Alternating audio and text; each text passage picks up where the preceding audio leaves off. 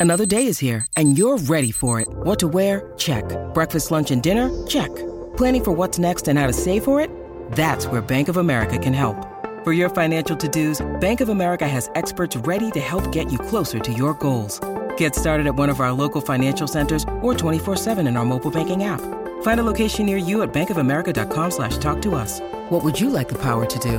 Mobile banking requires downloading the app and is only available for select devices. Message and data rates may apply. Bank of America and a member FDIC.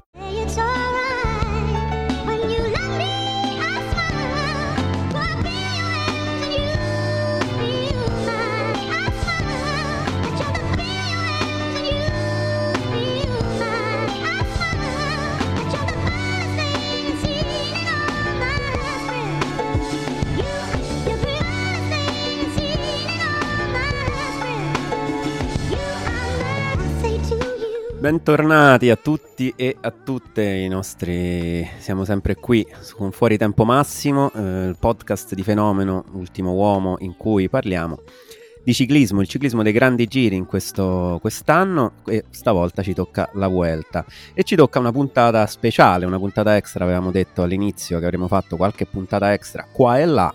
E per la Vuelta eh, ci tocca ecco, risentirci ancora una volta e tocca a voi risentire le nostre voci ancora una volta perché sono successe un po' di cose. Ragionavo sul fatto che abbiamo fatto una puntata extra per il tour, una puntata extra la stiamo facendo per la Vuelta, non l'abbiamo fatta per il Giro d'Italia. Cosa significa questo? Non lo so, magari lo chiediamo alla persona che è qui con me. Io sono come al solito Umberto Prete Martinez e qui con me c'è Gabriele Gianuzzi. Ciao Gabriele. Ciao Umberto, ciao a tutti. Come sempre qui è un piacere di essere fuori tempo massimo anche su- sulla stretta attualità della Vuelta in Mm. Spagna. Non so cosa voglia dire, in realtà avevamo programmato già una, una puntata in più per il giro, quindi magari è per quello. Forse è stata, è stata un'errata programmazione delle puntate per la Vuelta. ne abbiamo fatte troppe per il Giro e poche per la Vuelta, forse. Vabbè. Eh, però, però dai, eh, vabbè, allora per il Tour de France non si poteva, sì, non, si poteva, non si poteva non fare.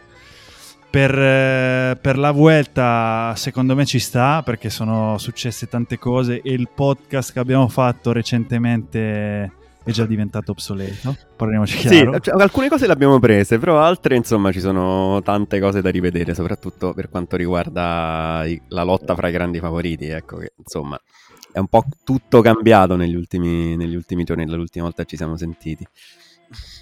E quindi, e quindi eh, era inevitabile, inevitabile farne una prima, prima del gran finale. Ma sì, ma sì, anche, anche oggi però arriviamo fuori tempo massimo, nel senso che le cose sono già successe la settimana scorsa, ma noi, oh, noi abbiamo pure le nostre vite da portare avanti, quindi non è che possiamo stare qua per i fatti vostri a raccontarvi le cose, insomma, e ora ci abbiamo anche del- delle, delle esigenze. E poi, e, poi, e poi il podcast precedente va ascoltato, non possiamo Giusto. suicidarlo. Dobbiamo dargli un po' di respiro, un po' di vita, un po' di qualche Eh, giorno, per- anche per voi per digerire tutte le informazioni acquisite, insomma. E anche alla realtà per dar modo di smentirci, insomma, perché sennò... Fino a, fi- fino a quando tutti i nostri pronostici no- non si rivelano completamente errati, eh, il nostro podcast deve, deve avere vita propria. Poi, non appena finiscono tutte, tutte le previsioni, allora lì beh, è necessario. È necessario correggere un po' il tiro.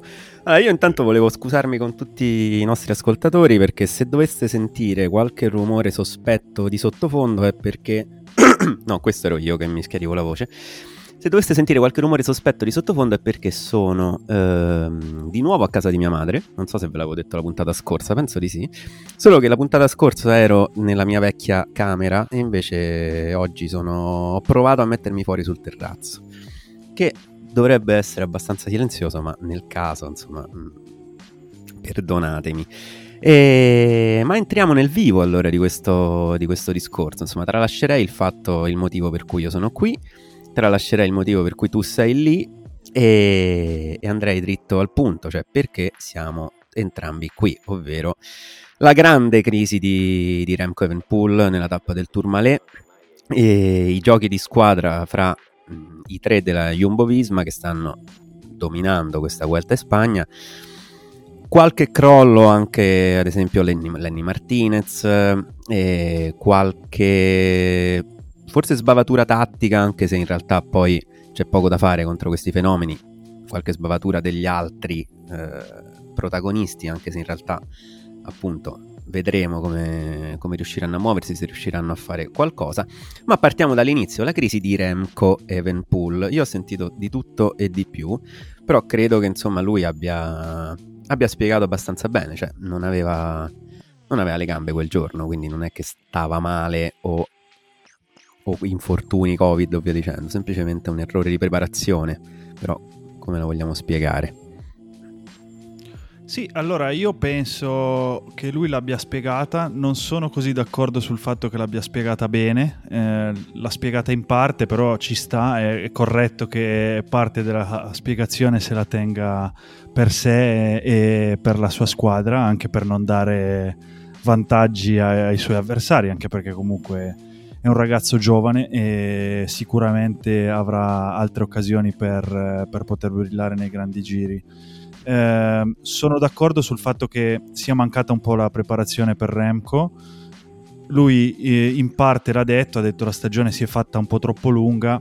In effetti io penso che Remco, lo dicevamo un po' anche nella prima puntata, era interessante vederlo in questa vuelta perché a differenza della vuelta dell'anno passato, a inizio anno non è partito con l'idea di fare questa vuelta e non è partito con l'idea di, di, vincere questa vuelta. Lui è partito con l'idea di fare bene al Giro d'Italia, programmare un picco di forma per il Giro e un picco di forma per la vuelta, tra l'altro a stretto giro con eh, il mondiale che lui ha vinto a cronometro, beh, è, è qualcosa di, di, molto complicato. Ma infatti l'avevamo detto che dopo, cioè nella scorsa puntata, insomma, lì ci avevamo effettivamente un po' preso il fatto che lui abbia dovuto preparare il mondiale a inizio agosto, metà agosto, anziché mh, fine settembre, inizio ottobre, cambia, ah, poteva aver cambiato un po' le carte in tavola della sua preparazione, effettivamente così è stato, nel senso che lui stesso l'ha detto, aver dovuto preparare, cioè anticipare un po' la preparazione, ma anche banalmente, al di là dell'anticipare il picco di forma, perché ormai non, mh, i preparatori atletici, da quel che so, non ragionano più su picchi di forma, ma ragionano un po' più, insomma, sono più fluidi su questo. Però eh, l'aver dovuto interrompere la sua preparazione per la Vuelta per partecipare al campionato del mondo, eh, noi l'avevamo ipotizzato e lui ce l'ha confermato, insomma, ha un po' scombinato, scombinato i piani. Certo, poi questo potrebbe potrebbe da un lato lasciare aperta la, la porta per i discorsi su quanto lui mh, possa essere competitivo ad altissimi, perché ad alti livelli già c'è, a parte le cazzate che ho letto in giro, ne ho lette tante, e ad alti livelli lui già c'è, però quanto può essere competitivo veramente ad altissimi livelli su, sui grandi giri. Per altissimi livelli intendo quello che intendiamo tutti, cioè Vingegaard e Pogacar, ecco perché una crisi del genere insomma è strana per uno come, che vuole puntare lì. Allora, sì, sì e no. Eh, e, allora, secondo me no, non dobbiamo basarci sul, uh, su, sul minutaggio, perché nella tappa di, del Tourmalet ha preso comunque 27 minuti, però diciamo non sono così realistici quei 27 minuti, perché è chiaro che da un momento in poi ha detto basta, basta arrivo, arrivo, alla fine e chi, vedrà, chi vivrà vedrà. Tra l'altro molto interessante alcune dichiarazioni che Remco ha fatto, eh, io le, le, ho lette sull'equipe, eh, la notte dopo quella tappa del Tourmalet eh, lui aveva intenzione di andare via dalla Vuelta e, ed è rimasto alla Vuelta dopo aver parlato a lungo con la sua squadra che l'ha accompagnato lungo tutta la tappa e qua- ai quali i suoi compagni lui ha ringraziato non appena aver varcato l'arrivo per averlo accompagnato fino alla fine perché ha detto che senza di loro non ce l'avrebbe mai fatta a terminare quella tappa e eh, dopo aver parlato a lungo con la, con la sua fidanzata tra l'altro lui diceva io piangevo al telefono e, e lei mi diceva che comunque non, non avrei dovuto abbandonare questa vuelta. Ehm, io penso che un- una parziale risposta l'abbia data il giorno dopo, Mhm. eh, facendo quello che ha fatto, andando in fuga, vincendo una tappa. Eh, non tanto per eh, il minutaggio acquisito, il fatto di averla vinta in maniera così superlativa, eh, ma quanto più per se stesso, mentalmente, per poter dire ok, è stata solo una giornata sbagliata Mhm. eh, per, per la sua carriera futura, non tanto probabilmente per questa vuelta. Eh, anche se per questa vuelta comunque eh, è stata importante perché comunque... eh, Intanto ti porti a casa una è- è- vittoria, ti porti a casa, cioè ti porti a casa, vai a prenderti la maglia PUA del miglior scalatore, insomma vuol dire che la Vuelta ha Esatto. ancora qualcosa da dire, ecco, sì. Sì, che, che tra l'altro la maglia Poix che lui ha detto di voler portare fino, fino a Madrid. Certo, ormai a questo punto vai, vai fino in fondo, sì. Però, però la- ecco, io è, è una domanda che mi pongo. Eh, se, se tu parti per vincere, Mm. partendo dal presupposto che sono contento che sia rimasto, perché finire questo grande giro è importante per Remco, anche perché di quattro grandi giri a cui eh, fino ad oggi lui ha partecipato, due non li ha terminati per motivazioni completamente diverse. L'ultimo eh, in cui ha preso il Covid e comprendo Certo. al 100% la, la sua decisione di abbandonare. E il, il primo grande giro a cui ha partecipato che era sempre il Giro d'Italia non l'aveva terminato per motivazioni diverse e tra l'altro secondo me era stato un po' affrettato quantomeno una preparazione non adeguata. Eh, quindi sono contento che porti a termine nuovamente questo grande giro.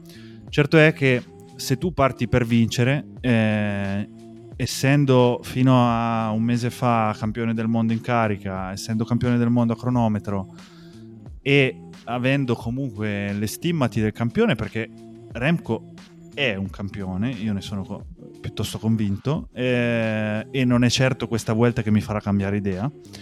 Ehm, ecco, que- quella giornata lì serve più a Remco che non a all'idea non so, non so neanche come metterla L'idea giù che abbiamo però noi a- di Remco, diciamo. esatto nel senso che comunque io penso che se se noi crediamo che lui possa fare un grande giro alla grande e io lo penso io non penso che sia u- come dire una, una meteora da grande giro Mhm. per quello che ha vinto la Vuelta dell'anno scorso non penso che la Vuelta dell'anno scorso sia il suo unico grande giro alla fine della sua No. Carriera. Ehm, ecco, eh, però... ehm, oddio, mi sono, mi, sono, mi sono ingarbugliato troppo, ho messo troppe parentesi e Troppa mi carne sono perso. Eh, no, però ecco, quello che voglio dire è quella, quella cotta del giorno del Tourmalet eh, non è che ci... no- non può essere un alibi eh, per chi ci crede e non può essere neanche una motivazione per chi non ci crede, non ci ha mai creduto in Remco, eh, nel dire ah lo vedi Remco sopravvalutato, bluff Certo. eh, per entrare nella- nel dualismo pendoliniano. Fenomeno bluff. Però vabbè, eh, io su questa cosa, nel senso, sempre, mi viene sempre in mente mh, eh, quello che ho studiato a storia dell'arte nella mia vita. Cioè che eh, a un certo punto l'arte romana diventa, cioè sviluppa una cosa che viene, almeno ai miei tempi, veniva definita arte plebea. Cioè cosa si intendeva? Si intendeva un'arte che eh, veniva fatta con il solo scopo di eh, elogiare il, il committente, diciamo, cioè elogiare il generale di turno, elogiare il vincitore di turno fondamentalmente. Quindi tutte le scenette nei bassorilievi e via dicendo, c'era i romani che venivano rappresentati come grandi, forti, fighissimi, eroici e i nemici sconfitti come delle pippe mezze seghe. In netta contrapposizione con quanto avveniva prima nell'arte ellenistica, diciamo, ora non so quanta... uh, vabbè, mi sto addentrando in questo discorso, però insomma...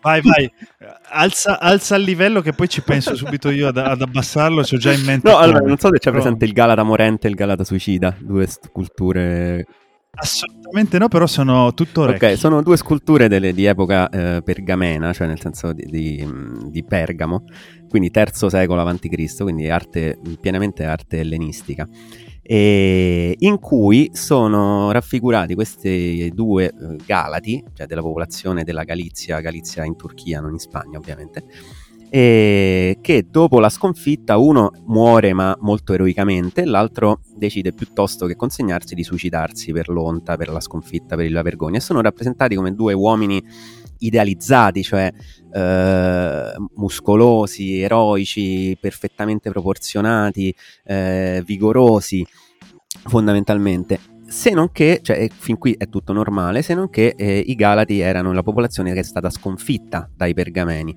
e i pergameni sono gli autori di queste due sculture. Che cosa significa? Significa che loro per esaltare se stessi esaltavano il nemico, cioè il nemico era fortissimo, bellissimo, vigorosissimo e pensa noi quanto siamo fighi che l'abbiamo addirittura sconfitto.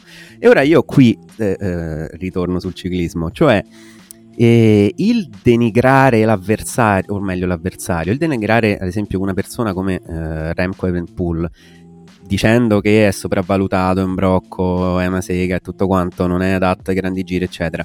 Che cosa porta? Porta a dire che chi lo batte non è, non è così forte e porta anche a dire che chi viene battuto da lui è una pippa ancora peggio di lui, nel senso l'anno scorso Roglic stava prendendo le pizze da lui, allora Roglic è una pippa ancora più di lui nei grandi giri, Ayuso che ha perso effettivamente è ancora più sega di lui e chi lo batterà quest'anno, quindi i tre Yumbi, i tre Giumbi, insomma chiamateli come volete, sono comunque non tanto forti perché tanto si stanno scontrando contro una pippa.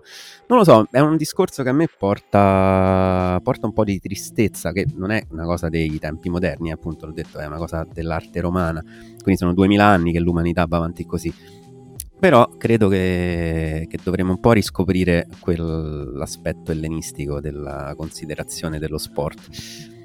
Ho finito. Sono... È, è- stato bellissimo innanzitutto, ti ringrazio, ti ringrazio per questa lezione che va appunto da- dalla cultura ellenista, quella romana, alla storia dell'arte, è stato veramente un viaggio pazzesco. Eh, riporto tutti, te, me e tutti Vai. quelli che ci stanno ascoltando su- su- sulla terra dicendo che è vero, però forse è anche in parte dovuto a come Remco si pone Mm. nei confronti della sconfitta e nei confronti degli altri. Cioè Remco si pone sempre come superiore. Anche oggi leggevo un bell'articolo su una, una rivista belga, eh, Knack. eh, l'ho letto grazie a Google Translate perché purtroppo non, Non padroneggi il fiammingo so. ancora. No, pa- no, no, no, anche se voglio impararlo, eh, però non, non lo padroneggio, eh, in cui era, era sostanzialmente un, eh, un editoriale dove l'autore eh, diceva bellissima la resurrezione di Remco, però Remco non deve adagiarsi su questa resurrezione perché i problemi ci sono stati e, eh, e ci sono ancora, fra non va- l'altro, eh, comunque, perché... ci sono- esatto, e ci sono ancora e, e non deve, e non deve eh, ostentare sicurezza solo perché il giorno dopo ha vinto una Mhm. tappa e ha dato 8 minuti a tutti quanti. Sono d'accordo. E- ed, è, ed è stato, ed è, una- è stato un articolo molto bello, mi fa piacere citarlo anche perché in passato abbiamo anche abbastanza bombardato la stampa belga, però in questo caso secondo me ha, ha colto nel segno. Mi, mi pare di ricordare l'autore che sia Jonas Creteur, eh, mi, mi pare di ricordare così, ma eh, volevo eh, fare una citazione molto meno colta della tua, ehm, citando un autore molto più moderno che si chiama Massimo Pericolo, Mhm, vai. che eh, in una canzone, e qui tu la scorsa puntata hai strizzato l'occhio agli ultra trentenni, io strizzo l'occhio un po' a... Ma sì, prendiamoci, arraffiamo tutta la- tutto il pubblico Andia- possibile. Vai. Esatto. Ma- Massimo Pericolo nella canzone Bugie dice diranno mai la verità sulla verità finché diciamo, di- finché diciamo tutti quanti di saperla già è tutto così realistico tranne la realtà non domandarmi come va guarda Instagram. Che secondo me allora, in parte rappresenta eh, platealmente lo stato d'animo di Remco Evenepoel, nel senso che ehm, alla fine lui fino ad oggi non, non ha, non ha detto la, la realtà, tutti quanti pensiamo già di saperla, eh, non, eh, non accetta così tanto le domande anche se non è così vero, però comunque ostenta una sicurezza maggiore a quella che probabilmente ha eh, sui social network. Lui e la sua squadra, eh. devo dire che la sua squadra ci ha giocato molto anche su sto fatto, la Sì, resurrezione, beh, certo, lì. il campione è Quasi. tornato. Eh, ecco, mi è dispiaciuto, è dispiaciuto un tweet che in realtà non è eh, della sua squadra, ma è, è di Albert della Vuelta. eh, non so se è proprio suo personale, ma comunque della, della Vuelta. Ciao Albert. eh, in cui diceva il campione è tornato. No, secondo me il campione non se n'è mai andato, il campione è sempre lì. Ah, qui stai Eh, filosofeggiando peggio di me comunque. Eh no, il campione, il campione è lì, eh, però non, non è che è tornato, non è che il campione non c'è sul Tourmalet e torna do- il giorno dopo all'Arrau, eh, il campione c'è. Mhm. Quello che non c'è stato sono le gambe, la preparazione, eh, su quello si può discutere. Sì. Ehm, No, anche poi comunque però- i problemi rimangono, nel senso che pure il giorno dopo la vittoria all'Arrau lui è andato in fuga cercando appunto il bis, un'altra vittoria e, eh, e non ci è riuscito, un po' perché gli sono mancate le gambe nel, nel finale quando gli è scappata via la fuga nella fuga e, e non è poi riuscito a chiudere anche se insomma ci- c'era quasi riuscito, però comunque insomma di problemi di condizione fisica Remco ancora ce n'ha, non è che è stato un non è stato un flop nel senso che lui stava al 100 e poi ha avuto un giorno al 10 e poi ora è di nuovo al 100, diciamo lui era comunque che viaggiava fra i 70 e gli 80, poi ha avuto quel crollo e ora si sta riprendendo. Ha fatto una sparata bellissima all'Arrau, un po' l'ha pagata il giorno dopo, mi viene da dire, vedremo perché appunto non ha ancora quella condizione, quella continuità. E per questo è anche bello che, come dicevi, che sia rimasto alla Vuelta anche per testare questa cosa, no? Anche per, per mettere nelle gambe, cioè per quella, la cosa della memoria fisica, no? Di, di cui parlavamo l'altra volta, ne parlavamo sul- nel discorso delle, della pedalata ad alta frequenza sulle alte pendenze vale un po' anche sui grandi giri, cioè l'abitudine a fare grandi giri, a fare corse di 21, 21 tappe, una in fila all'altra, insomma, eh, metterle in cascina, quello secondo me sicuramente può aiutare, anche perché abbiamo visto eh, che quando poi non lo fai effettivamente dei, puoi avere dei cali. E questo è, insomma... Sì. Sì, no, tra l'altro eh, oggi, eh, mentre registriamo è lunedì, eh, ci sono state le conferenze stampa classiche del giorno di riposo. Eh, Remco ha detto alcune cose che non mi aspettavo, eh, perché comunque vedendolo il giorno dopo e vedendolo la domenica eh, nella tappa Navarra tra Pamplona e Lecumberri, dove comunque, come dicevi tu, si vedeva che non aveva quella freschezza perché nella- nell'ultima salita ha perso del, del terreno nei confronti dei suoi avversari e non è riuscito a rispondere all'attacco. Ehm, però io mi aspettavo che stesse provando a rosicchiare lentamente del terreno per Alla ribaltarla. Guillaume Martin proprio abbiamo detto tutti, insomma l'ho letto più volte in giro effettivamente. Esatto. Esatto, invece no, eh, invece oggi ha detto basta generale, io lo voglio dire chiaramente, ieri Vingegor tra l'altro è venuto in fuga, me l'ha chiesto, ci siamo parlati, me l'ha chiesto dieci volte e io continuavo a dirgli no, io non voglio fare la generale, ma lui non si è fidato di me, Eh, io voglio solo puntare alle tappe e voglio vincere la maglia Poix e portarla a Madrid. Certo, allora da qua a dire che le altre squadre debbano fidarsi di lui, io no, No. la mano sul fuoco non, ce, non ce Cioè, la finché metto. a 20 Però, minuti ah, ok, poi quando ritorna insomma un po' a 10 già comincia a dire ok, aspetta. eh, adesso comunque ne, ne ha, ne ha 16, voglio dire, io a 16 non, non ce lo lascio. Eh, non tanto per, Però- i, per i Jumbo Visma che vabbè ok, cioè ok non gli lasci un'altra fuga da 8 minuti perché lì sarebbe eccessivo. Però gli altri, o co- comunque ora è quindicesimo, quindi eh, eh, rischia, se rientra in top 10 vuol dire che toglie il posto a qualcuno in top 10, quindi fossi un'altra squadra direi fermi tutti.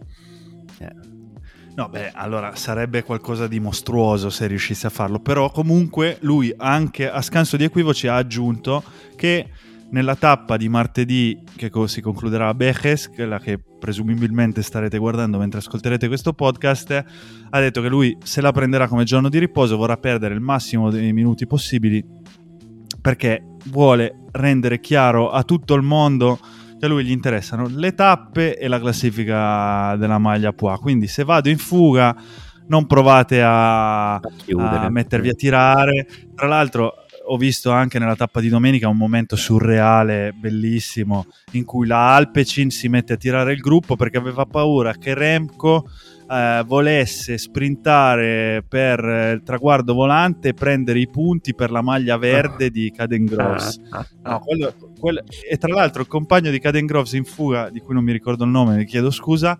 eh, ha fatto lo sprint di cui tra l'altro Evenepoel non ha neanche disputato, non gliene fregava proprio meno di zero, però ha fatto lo sprint per non fargli prendere il massimo dei punti perché avevano paura che vincesse pure la maglia a punti. Però, eh, però questo ti dice anche tanto delle qualità di Remco Evenepoel perché alla fine hanno paura Tutti. di lui, hanno paura chi sta giocando per la classifica generale. Chi, chi va in fuga logicamente ha paura di lui perché pensa po- che, che gli possa vincere la tappa.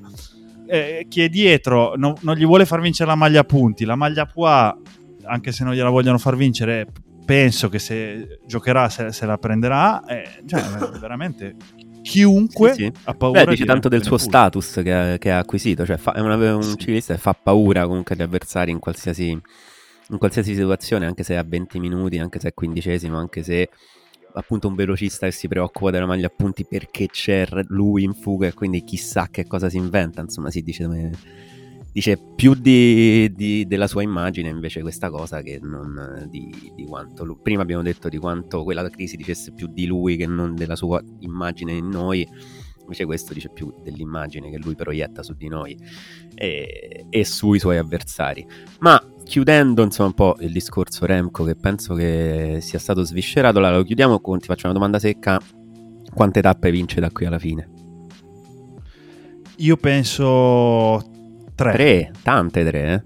vabbè tre Ah no, beh, no, tre in totale, scusami, tre in totale nella Vuelta, ne ha vinte, ne ha vinte già due, ah ne vince quindi ne vince una. una sola da, da qui alla fine ok Ne vince ancora una, sì, io direi una. Va bene, va bene, va bene. E non ti chiedo quale perché tanto. E secondo te? E secondo te? secondo me, secondo me due e vince eh, l'ultima, cioè la 20, e quella dopo l'Angliru. Sì. Eh, io pensavo o l'Angliru o la, la, la Eh, 20. io ho detto 18-20, insomma tu 17 o 20, vabbè, più o meno vedremo. Una di queste tre la vincerà, spero. spero. Se no chiudiamo Baracca e Burattini e ci vediamo nel 2024.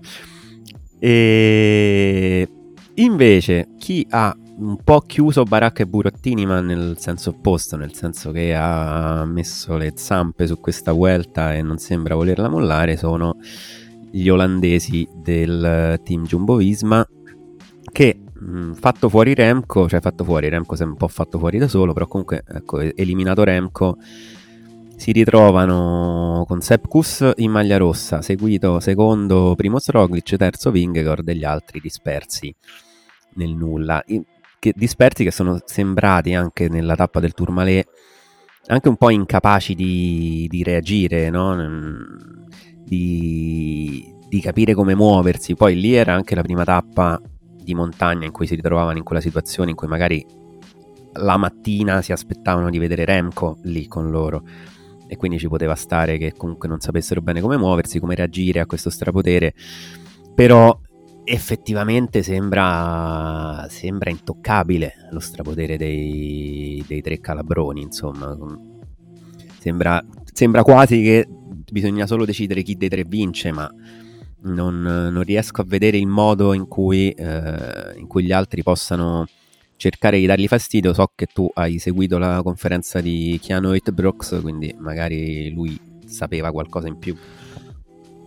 Ma allora questa domanda gliel'hanno fatta e, e Kian eh, ha risposto eh, che secondo lui l'unico modo eh, per poterli battere è la tappa dell'Angliru dove la squadra di fatto non conterà perché comunque sono pendenze dove, dove la squadra conta fino, fino a un Certo, certo sì, sì. punto.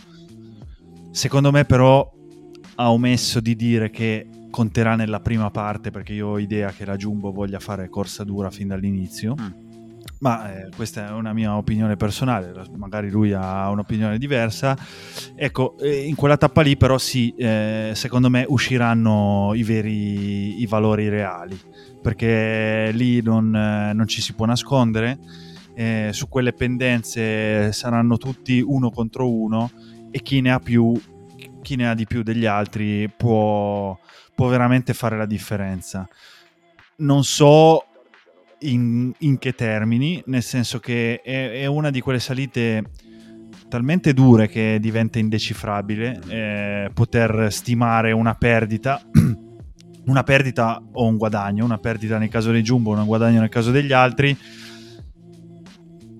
perché comunque ci possono essere esplosioni mitiche certo è che è stato un weekend eh, particolare venerdì, sabato e domenica Venerdì perché secondo me nessuno si aspettava il crollo verticale di, di Remco e, e le tattiche di, di tutti gli altri ne hanno risentito perché, perché secondo me si aspettavano di poter andare a ruota di un suo attacco per attaccare la Jumbo. Certo. E sabato non c'è stata Beh, praticamente niente. diciamo che sì. sabato sì, in gruppo non c'è stato niente, la concorrenza era for- probabilmente annichilita mentalmente da quello che abbiamo visto venerdì Mhm. e ci sta, e ci sta.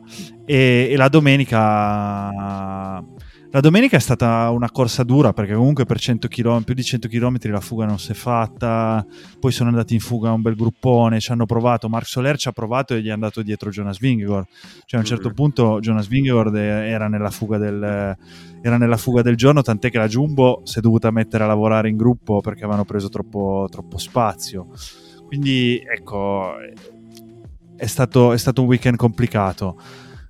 In- in- nelle, nelle conferenze stampa di oggi ci sono stati altri due momenti interessanti, ecco. Enric Mas e Juan Ayuso, che fin dalla prima puntata li abbiamo messi in Mhm. contrapposizione, diciamo. Sì, la Eh, nuova generazione, oggi- la vecchia generazione spagnola, sì. E oggi si sono proprio sono andati non, non due linee parallele che non si incontrano mai, proprio due linee che para- non so se esiste in geometria la figura di due linee che non si toccano mai ma sono completamente divergenti l'una dall'altra. Due linee parallele distanti anni luce, metterei. Eh, in cui c'era Enric Mas che al contrario di quello che aveva sbandierato prima della Vuelta dice no ma io non devo, non devo rischiare, io ho il podio lì, eh, lo vedo, eh, perché devo vincere una tappa? Ha detto per un corridore come me dà molto più valore un podio alla Vuelta che non una vittoria sull'Angliru. Mm. Io non, non sono andato a controllare perché onestamente non mi, non mi andava di mettere diciamo il, il dito nella piaga, ma non so quante tappe vinte abbia Enric Massi in un grande giro, quindi francamente Non credo molte, non credo molte. Esatto. A memoria me ne ricordo poche, però comunque in generale eh, comunque ha fatto intendere che, che per Non lui eh, fondamentalmente, che lui che che lui non andrà a rischiare, mentre invece Juan Ayuso ha detto io oggi sono quarto, eh, per me un quarto posto, un ottavo posto è uguale, ce la metterò tutta. Mhm. Eh, andrò lì, quello che aveva detto Enric Mas. Spero che non sia uh, diciamo il suo modo per dire che non farà niente come ha fatto Enric No, infatti ma- Massa aveva detto vado lì in attacco di qua, attacco sì, di no, là, ma è, è durata, è dura- è durata una settimana. Ora ti ritrova terzo e dice sì, Lolin. "Oh, guarda, ma sai che, guarda, comunque terzi si sta molto bene. Ma Ma magari terzo terzi, adesso vero, per il momento ma terzo- terzo- esatto, terzo magari. Quinto, ma dove va? Quindi, ah, lui, lui, secondo me, crede in un crollo, In un crollo di uno dei tre. di- eh, o di due, non lo Ah, so, o magari ha non lo so. Si è parlato molto, ecco, per esempio, si è parlato Eh. molto eh, nella tappa di sabato eh, del fatto che eh, i massaggiatori della Jumbo Visma non avessero dato, non abbiano dato le, le borracce a Bardet che Mhm. chiedeva l'acqua, che era una giornata molto calda. A meno che Enric Mas non abbia sparso dei suoi volontari con delle borracce contraffatte eh, con la maglia Jumbo, allora, allora mi spiegherei eh, la tattica di eh, adesso io sull'Angliru fossi un giubo adesso non- so da chi acce- solo Eh, dall'ammiraglia Bardet ha detto che mh, cioè, ha scritto su Twitter eh, in risposta a un commento insomma, di lui in cui si vedeva mh, eh, Bardet che passava la- una bottiglia di plastica a, a Remco, Re- che Remco poi si beveva la bottiglia di plastica presa appunto da uno spettatore a bordo strada. E quindi diciamo il tweet verteva sul fatto ammazza questi si sono affidati a bere una cosa presa da uno spettatore a bordo strada. E Bardet ha detto no, no tranquilli quello spettatore era mio padre quindi insomma possiamo stare sicuri. E... ecco eh, fossi in Vingegor, Kus e Roglic prenderei le borracce dall'ammiraglia e, e da, e da parenti, parenti molto stretti perché insomma. Altrimenti potrebbero essere infiltrati di Enric Mas perché altrimenti la sua strategia cioè io, io veramente vorrei entrare un giorno nella testa di Enric Mas per capire eh, come funziona quale sia il ragionamento se sia lui se sia la sua squadra. È francamente un bel connubio a un certo- fra, fra tutte e due.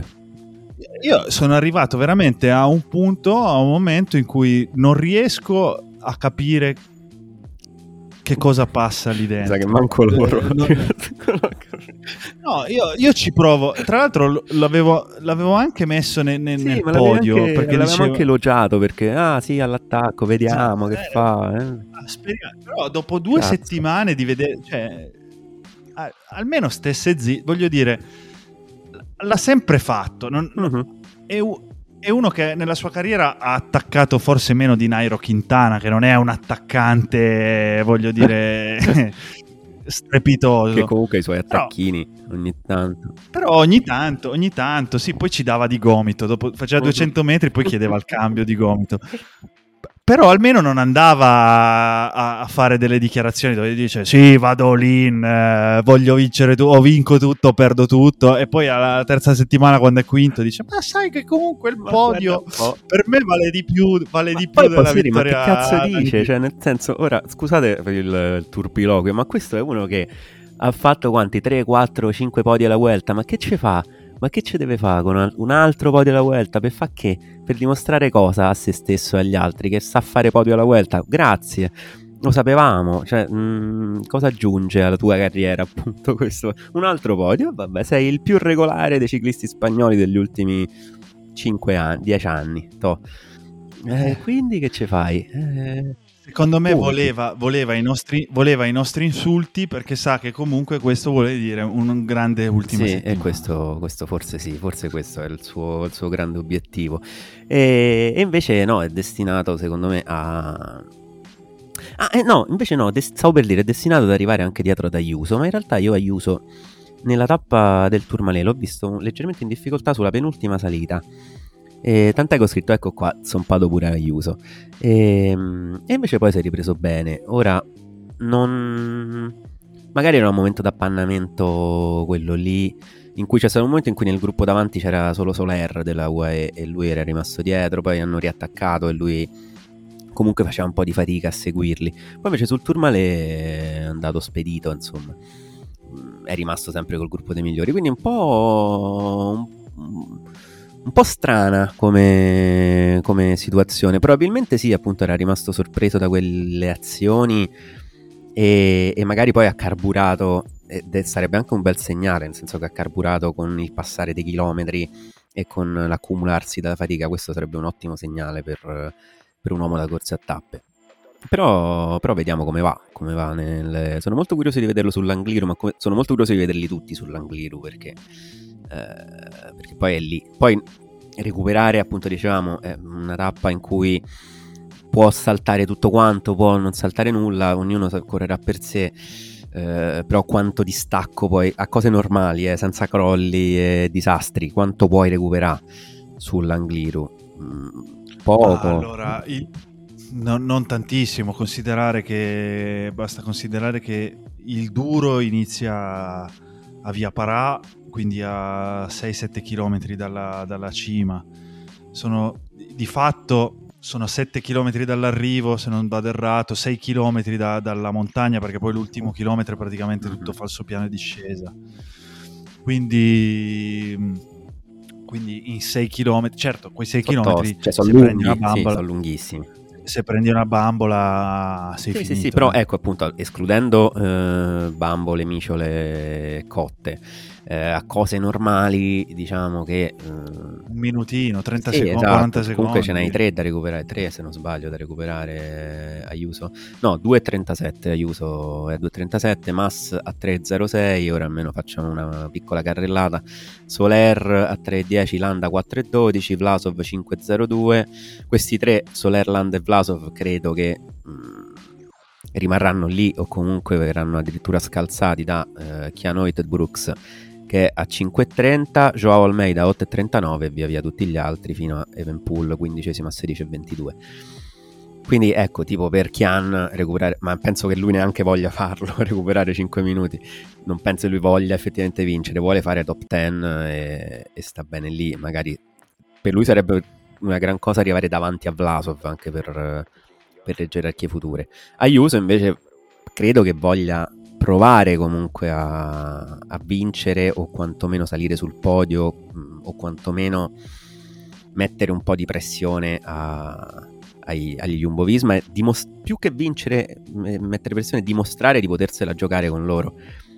Perché è quello che deve Sì. fare lui, cioè dimostrare di potersela giocare a quei livelli lì, ad altissimi livelli. Vedremo come, Sì. se ci riuscirà. So- sono d'accordo. Il terreno di fronte per poterlo fare c'è. Perché comunque ricordiamo, c'è la tappa di martedì a Bejes, l'arrivo è molto complicato, è più che altro un muretto, però un muretto bello tosto. La tappa di per sé non ha particolari difficoltà altimetriche, però è una strada costiera, strada del nord della Spagna, in questo caso Cantabria, è una strada dove di metri di pianura ce ne sono pochi, di curve ce ne sono molte e, di possibili problemi ce ne sono tantissimi. Quindi è una, è una- è una tappa molto breve dove bisogna comunque stare molto attenti perché anche in gruppo non si, pedala- non si pedalerà facilmente. Il giorno dopo la tappa dell'Angriru, il, eh, il mercoledì, si guarderà p- gioco forza alla- all'ultima salita finale. Ma comunque eh, c'è terreno per fare, per fare corsa dura e mi immagino che chi vuole andare all'uno contro uno la, la farà, la farà già dal mattino. Il giovedì eh, la tappa della Cruz de Linares col Puerto de San Lorenzo, l'Alto del Tenebredo eh, e la doppia salita e discesa molto difficile alla Cruz de Linares è una tappa dove se si vuole far saltare in aria la Vuelta si può fare. Tra l'altro invito, invito tutti per andare a vedere, parlo sempre della difficoltà della, della discesa, ma eh, anche la salita ha dei tratti molto di- belli, eh, belli tosti. Invito tutti ad andare su Google Maps eh, a vedere dopo Castagnedo del Monte. La salita a- passa proprio in questo paesino della Spagna non rurale, proprio Di più. este- eh, un paesino di montagna de- delle, delle Asturie interiori, quindi veramente eh, campagna piena, montagnosa, mettiamola così, e, e si- andate a vedere la strada per arrivare alla Cruz de Linares, si passa in de- dei punti veramente...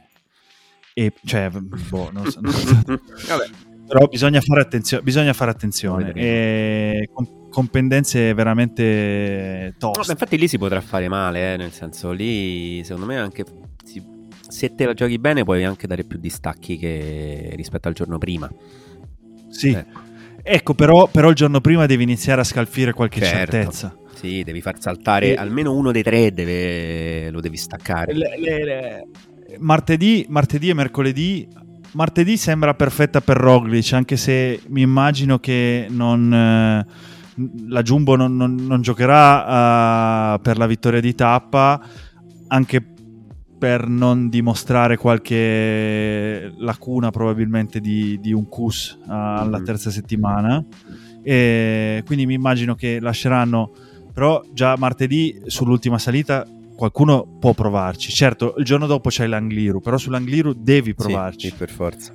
Dif- devi provarci perché devi iniziare a scalfire qualche, qualche certezza e il giovedì allora a quel punto puoi iniziare a picconate a, a darci sulla Sì, se, se- se sulla hai rotta. aperto una crepa sull'Angliru il giorno dopo diciamo che puoi, puoi picconare su quel punto e cercare di far saltare tutto. Per poi arrivare alla penultima tappa e a quel punto lì si salvi chi Sì. può Da- dall'altra parte se non apri crepe sull'Angliru non ci provi il martedì non apri crepe sull'Angliru il giovedì, Il giovedì stai fermo. se, eh, il giovedì se provi qualcosa è proprio L'attacchino nel finale, sì, perché mh, a quel punto giochi Sì, per il piazzamento perché c'è, c'è poco è da un fare. qualcosa di sterile, Mhm. è un qualcosa di sterile. E quindi, boh. eh, Vedremo. Ma guarda, io in realtà sono molto fiducioso sul fatto che qualche crepa si aprirà nel muro giallo-nero. E ora mh, sono consapevole di dire eh, cose un po' che verranno forse smentite dai fatti.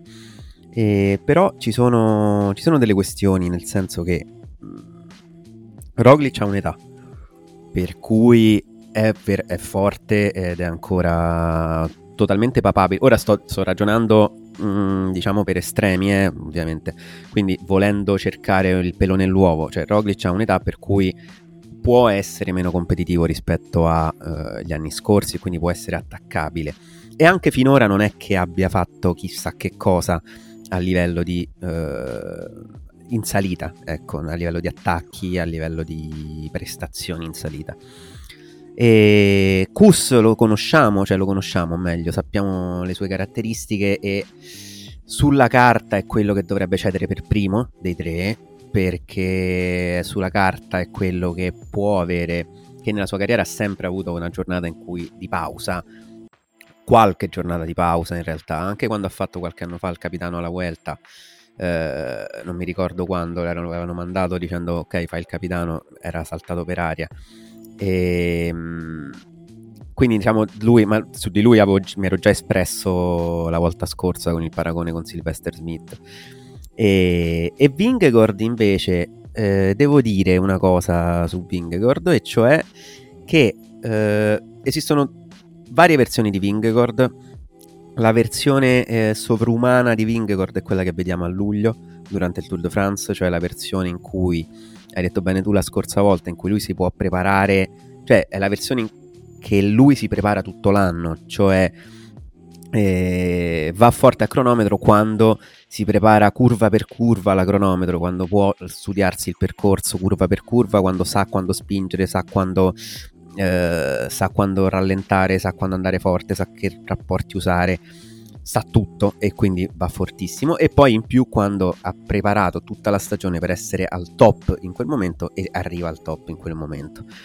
E quella è la versione sovrumana di Vingegaard. Poi c'è la versione non sovrumana di Vingegaard, che è comunque una versione straordinaria di un ciclista, perché comunque quello che ha fatto al Giro dei Paesi Baschi eh, l'abbiamo visto tutti, quello che ha fatto al Delfinato l'abbiamo visto tutti, quello che sta facendo a questa Vuelta lo stiamo vedendo tutti, però è un Vingegaard che appunto con una gamba sola fa quello che sta facendo a questa Vuelta, cioè non è un Vingegaard al top della condizione, quello che abbiamo visto sul Tourmalet perché il Vingegaard di luglio scatta sul Tourmalet contro questi avversari e dà due minuti a tutti come faceva a luglio fra l'altro.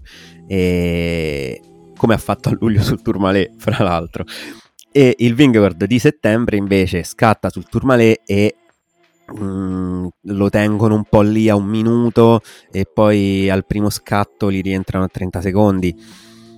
Quindi non credo che sia il Vingegaard in pienissima forma, ma non credo, è, è evidente che sia così a tutti, l'abbiamo visto anche alla cronometro, le cronometro solitamente non mentono, cioè quello è e quello ti prendi. Quindi è un Vingegaard di conseguenza umano e più attaccabile, cioè è un Vingegaard da cui ci si può attendere un calo nelle prossime tappe o comunque eh, una prestazione non monster nelle prossime tappe, almeno ci si può, se fossi un avversario lo, lo potrei sperare, mentre a luglio mh, è insperabile una cosa del genere, qui a settembre invece la posso sperare proprio per quello che abbiamo visto. E eh, non so se tutta questa panoramica sui, Jumbo- sui tre Jumbo Visma ti trova d'accordo, insomma. mm.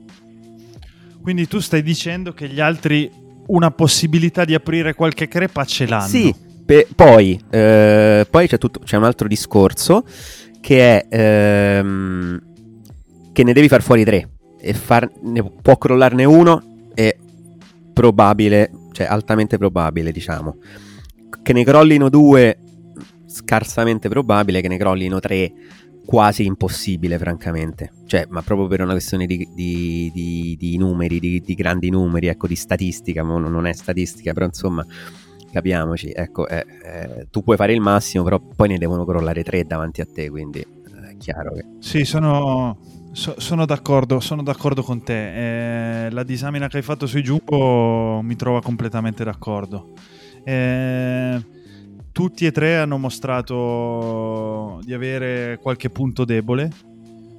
D- dall'altra parte, però, dico nessuno degli altri ha dimostrato di avere un un punto forte tale per cui eh, tutti e tre o due dei tre possano, possano crollare. Sì, Eh, e quindi mi lascia, mi lascia un po' perplesso. Il terreno c'è, l'abbiamo detto prima. Eh, se- secondo me sarà curioso vedere come, come interpreteranno l'Angliru eh, di squadra i Jumbo, Kus, Roglic e, Vingegaard.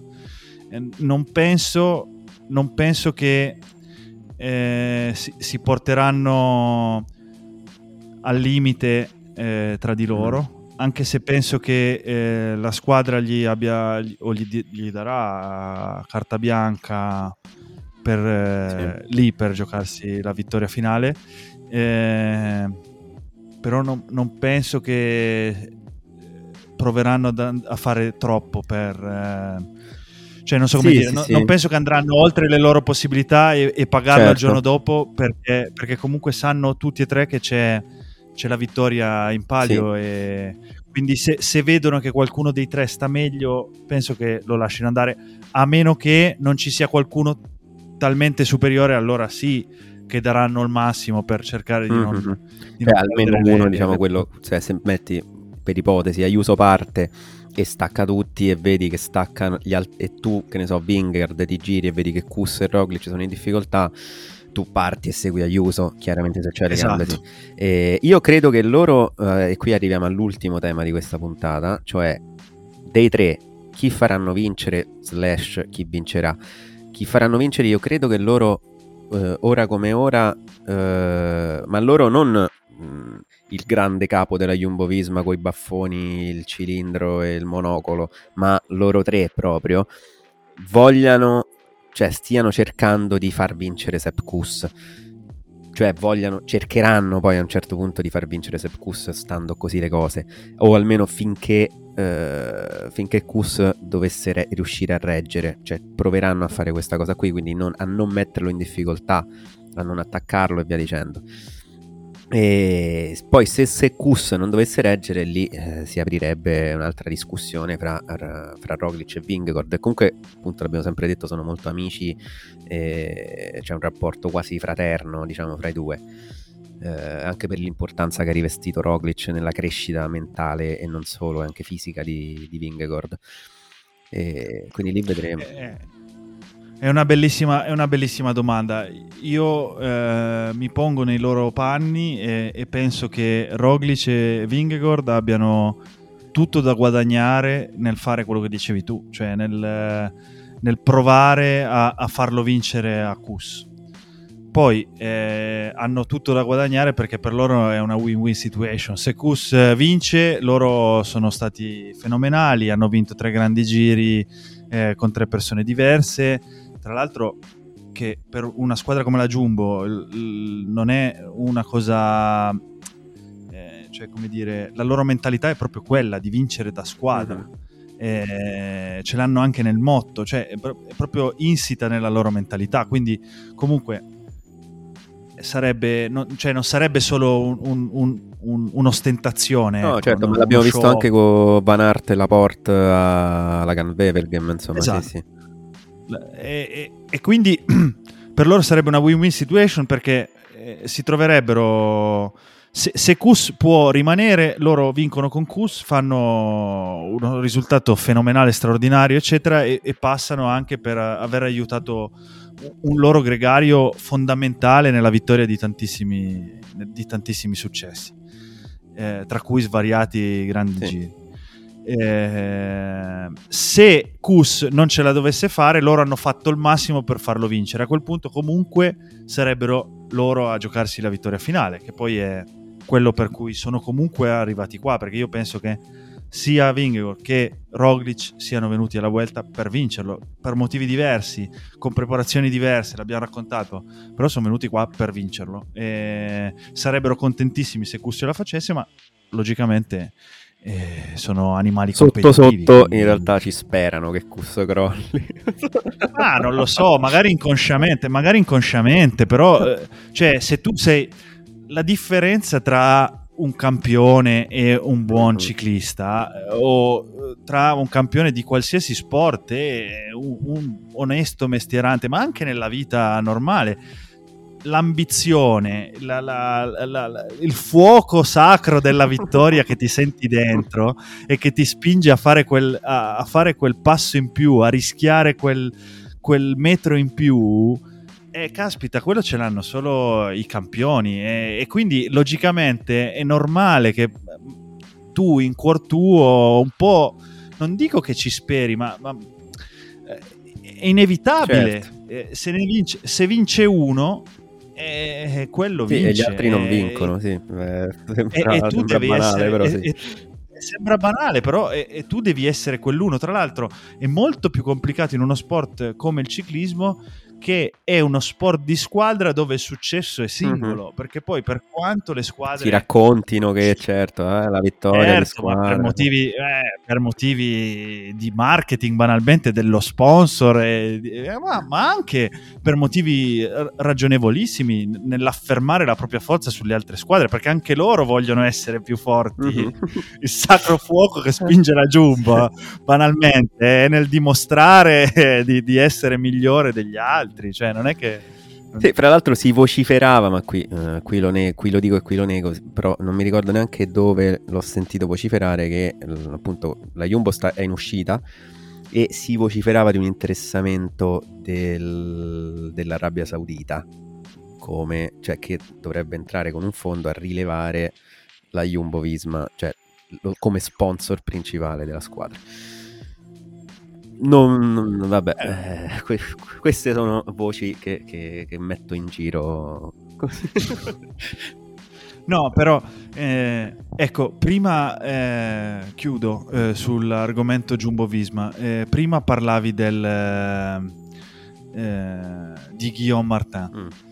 Ecco, adesso tu mi chiederai che cavolo Eh, c'entra guarda, ho parlato Martin del Gala da Morente, quindi puoi parlare tranquillamente di con, eh, co- con la Jumbo Visma. Ecco, eh, Guillaume Martin, oltre ad essere un grande ciclista, come molti sapranno, è anche un eh, rispettabile filosofo e scrittore di libri. Mhm. E tra l'altro, cosa che ho letto su, su Rouleur, la- una rivista di ciclismo inglese, eh, che una rivista inglese di ciclismo, che, eh, che a lui dà fastidio che venga sempre definito il ciclosofo. Lui dice: Io quando sono ciclista, sono ciclista, quando sono filosofo, sono filosofo. Giudicatemi per quello che faccio quando sono ciclista per la strada e quando sono filosofo per eh, le opere che faccio o per eh, i libri che scrivo. In questo caso, quindi, il filosofo Guillaume Martin Mhm. Eh, ha scritto un bellissimo libro che si intitola La, la Société du Peloton, eh, quindi la, la società del, del gruppo, che secondo me spiega alla perfezione in alcuni suoi tratti eh, che sono stati evidenziati su Twitter da Iker Gallastegi, che è un account eh, molto interessante spagnolo, eh, basco, che se volete potete andare a seguire, in cui in molti si sono interrogati sul dominio della Jumbo Visma Mhm. no? e del perché ecco, eh, Guillaume Martin scrive eh, perché i, migliori corridori del mondo eh, si raggruppano in una sola o due o tre squadre, eh, esponendosi a una forte competizione interna quando potrebbero essere il re in una formazione outsider. L'importanza del, del denaro non, lo, non lo spiega del tutto. Ehm, la parte decisiva è l'attrazione del potere.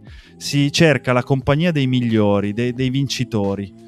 La, la- psicologia eh, soggiacente è che la- l'associazione con altri talenti eh, rafforza ciascuno, come se i valori si moltiplicassero tra loro eh, all'interno di un collettivo. E nonostante si possa pensare che la concentrazione dei migliori in un equipo e in una squadra sia fonte di divisione, eh, osserviamo eh, che ehm, le- le- l'alchimia si impone con, con forza, I, i- i- i risultati si accumulano e gli avversari si, si perdono, perdono l'animo, perdono diciamo, la voglia di, di lottare, rinunciano anche a, a lottare. A, a livello interno non è neanche concepibile che sia possibile a- avere una, una strada alternativa. Il gruppo è, è forte e, e questo potere è esponenziale, si alimenta di se stesso. Il mostro cresce poco per volta e, e tutto d'un tratto è, su- è sufficientemente grande per, per poter cambiare e estendersi per, tutte- per tutti i lati eh, senza che nessuno gli possa resistere. Ecco, secondo me eh, queste righe eh, dicono, dicono tantissimo. eh. Sì, Eh, bellissimo. di quello, di quello- di- di quello che abbiamo visto di, questo, di quello che abbiamo visto in questi giorni e di quello che abbiamo visto quest'anno eh, da parte della Jumbo Visma. Si parla tanto anche di, di salary cap. Mhm. Ecco, non lo so, non penso che sia solo quello. Eh, secondo me qui Guillaume Martin lo spiega bene, spiega anche la psicologia che c'è dietro, spiega anche eh, ne abbiamo parlato tante volte dei tanti piccoli dettagli che portano questa squadra a fare la differenza e a dominare sul resto. Ecco, io non so se sia sano o meno la dominazione nel- nello sport o la dominazione nel ciclismo. So che in questi anni ne abbiamo visto parecchio, soprattutto nel ciclismo. Eh, in alcuni casi eh, completamente sporco, l'abbiamo saputo anni dopo, ma era completamente sporco. In altri casi opaco eh, per il momento. E, ecco, e in altri dettagli onestamente- semplicemente da- dai soldi, nel senso pure quando la Ineos, la Sky dominava. Esatto. sì. Eh, o per tanti motivi, però anche quando, la- per esempio, è, è bellissima anche un'intervista a Remco Evenepoel che ha fatto la Lanterne Rouge prima della, della Vuelta, in cui eh, gli chiedono cosa ti manca per vincere la Vuelta parlavano, eh, per vincere il Tour de France e parlavano soprattutto della sua squadra. E lui dice per me il dettaglio non è tanto la mia squadra sono tanti piccoli dettagli. Noi dobbiamo crescere per esempio tantissimo nell'alimentazione dobbiamo crescere tantissimo eh, nella psicologia dobbiamo crescere tantissimo nella gestione dell'evento. Mhm. Ehm, con tutto quello che comporta. Ehm, e, e diceva, per esempio, noi abbiamo preso un massaggiatore dalla Ineos che ci fa i rice cake con la ricetta che usava in Ineos e ci ha cambiato la vita perché ci danno molta più energia di quelli che facevamo noi qua. Mhm. Quando parla di gestione dell'evento, a me viene in mente al Delfinato l'ultimo giorno, la sera prima dell'ultima tappa, ero a Grenoble.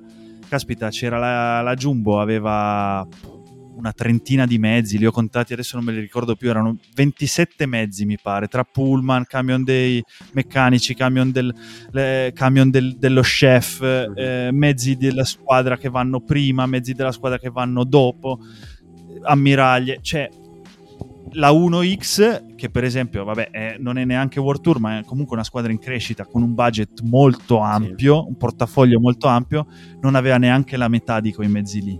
Certo. Tutti questi dettagli vanno a fare la differenza. Poi, se vogliamo continuare a cercare le streghe, io non lo so, onestamente non...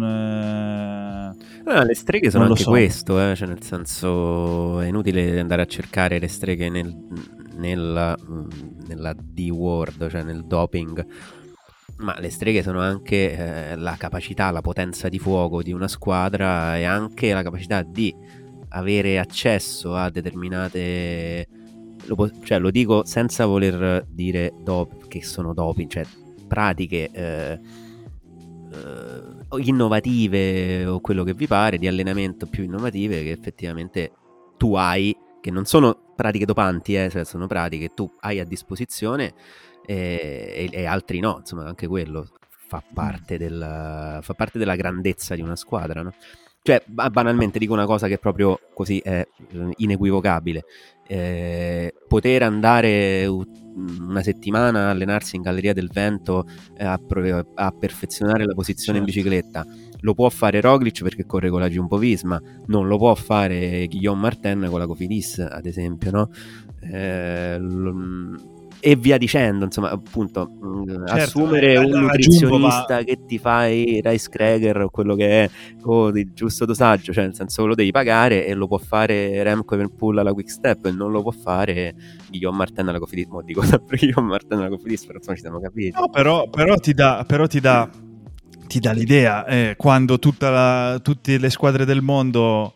Adesso torno a parlare di Guillaume Martin, però vanno a- al Teide eh, a, a fare la preparazione, a prepararsi per i grandi giri o prima del tour vanno a Isola 2000, a Tignes, dove vanno in Francia. Ecco, Guillaume Martin per preparare il giro andava sull'Etna. E la salita dell'Etna, pur essendo in altitudine, non ti dà eh, la stessa preparazione che ti dà stare in altri punti. Quindi Sì, sì, è, ma è pure, un po' ma pure tantissime altre cose, tipo la sperimentazione sui chetoni di cui si parlava qualche anno fa, ora non se ne Esatto. parla più. Certo. Eh, quello lo puoi fare se hai delle persone capaci, cioè capaci, che hanno studiato quella roba e che ti seguono, ma le devi pagare. Eh, vabbè, sono tutte piccole cose. A proposito, a proposito di questo, è emblematica un'intervista di Geraint Thomas a The Cycling Podcast che non mi aspettavo mai più di sentire da lui e però dice molto del livello attuale in Jumbo. Gli hanno chiesto se eh, continuasse ad usare il bicarbonato dopo la crono dell'Ussari e lui dice no ma in realtà io non l'ho, l'ho solo usato per la crono dell'Ussari, era qualcosa che usavo in pista, non facevo da tanti anni, l'ho usato all'Ussari perché mi ricordavo che mi dava dei vantaggi ma Mhm. ha avuto degli effetti nefasti e mi sono ricordato del- che, che funzionava usandolo regolarmente per adattare il mio fisico ad utilizzarlo e non lo utilizzerò mai più. Però questo ti dà anche l'idea della improvvisazione Mhm. che c'è stata in quel caso lì, ma che probabilmente attualmente c'è in una squadra come la Ineos che una volta quei dettagli lì e quegli errori lì non li avrebbe mai Certo, li commessi. curava molto più attentamente, cioè era quello che poi effettivamente Faceva sì, la differenza. poi la, la Jumbo ha un po' copiato, no? Quel marginal gains, tutta Esatto, esatto.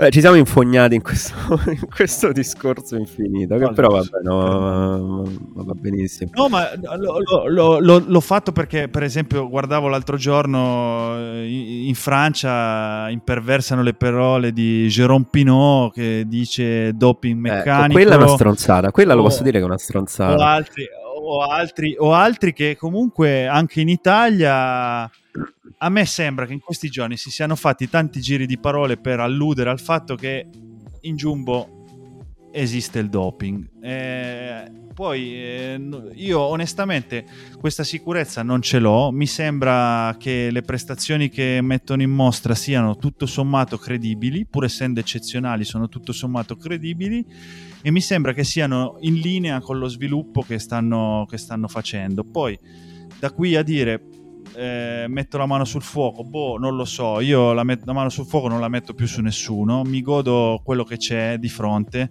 Eh, per fortuna non faccio il giornalista d'inchiesta, se mi trovassi nel caso di doverlo fare lo farei. E da qui a metterli in dubbio in ogni prestazione che fanno, non, boh, non fa per me. Non fa Anche che palle Eh, poi a un certo punto, nel senso che poi dovevi... Cioè che... Ah, non lo so, io Nel senso, a me non piace. Mm, a me piace, nel senso, è pure una questione di eh, di coerenza interna del mondo. No, ma vabbè, è pure un discorso un po', un po' complesso da effettuare a quest'ora. Ci siamo andati a, a- a- a infognare. Sì. Magari poi ne, ne riparleremo con chi avrà voglia, magari non davanti a un microfono. E O, o davanti a un microfono con, con- con, non lo so, il dottor magari Ferrari, è il mio sogno intervistare eh, Michele Ferrari. Però, vabbè, però non, mi, non mi risponde alle email. Gli facciamo un appello Sì. pubblico. Eh, eh, se, se vuole, dottor Ferrari, io sono, sono qui a disposizione per, per un'intervista. E comunque dicevamo, niente, vabbè, cioè, io volevo in realtà chiudere con le parole di Guillaume Martin, bellissime. Poi abbiamo attaccato un quarto d'ora di discorsi sulla filosofia del... No, ma adesso questo, Questo lo tagliamo. Allora, adesso... esatto. Fa- fai una pausa e dici... Ok, poi dico Dario, allora da qua taglia. ok, e no, non è vero, non tagliamo niente perché questo è il bello della diretta, fuori tempo massimo è tutto in diretta, no? anche se registrato. E che stavamo a dire? Niente. Niente, è ora dei saluti. Dai, si è fatta una certa. Ci godiamo, ci godiamo quest'ultima settimana e vediamo, vediamo. Oh, il terreno c'è, il terreno c'è. Qualche crepa pur marginale si è intravista. Vediamo. Gente che c'ha voglia, almeno sulle dichiarazioni qualcuno Poca. c'è. Po- poca, comunque un po', un po'- Sempre uno in meno di quanto sarebbe giusto. della settimana, della settimana prima. Eh, però oh, il ciclismo è imprevedibile. eh. Mm. Vediamo, vediamo, vediamo cosa combineranno. Poi io sono, ho tanta fiducia nelle tappe 18 e 20 per eh, la UAE che comunque ha tre uomini ancora lì che potrebbe muovere anche se abbiamo detto che la UAE non è in grado di sviluppare delle te- tattiche troppo elaborate perché poi vanno in tilt proprio i suoi ciclisti, cioè il cervello dei suoi ciclisti va in tilt. Comunque ci- lo vedremo, vedremo come, come- come andranno, vedremo come funzionerà, vedremo se hanno installato qualche patch nel cervello di Mark Soler per farlo funzionare correttamente. E, e niente, lo scopriremo tutto nei prossimi giorni e noi a questo punto ci risentiamo come avevamo promesso alla fine della web, direi. Ciao a tutti, è stato un piacere. Anche stavolta.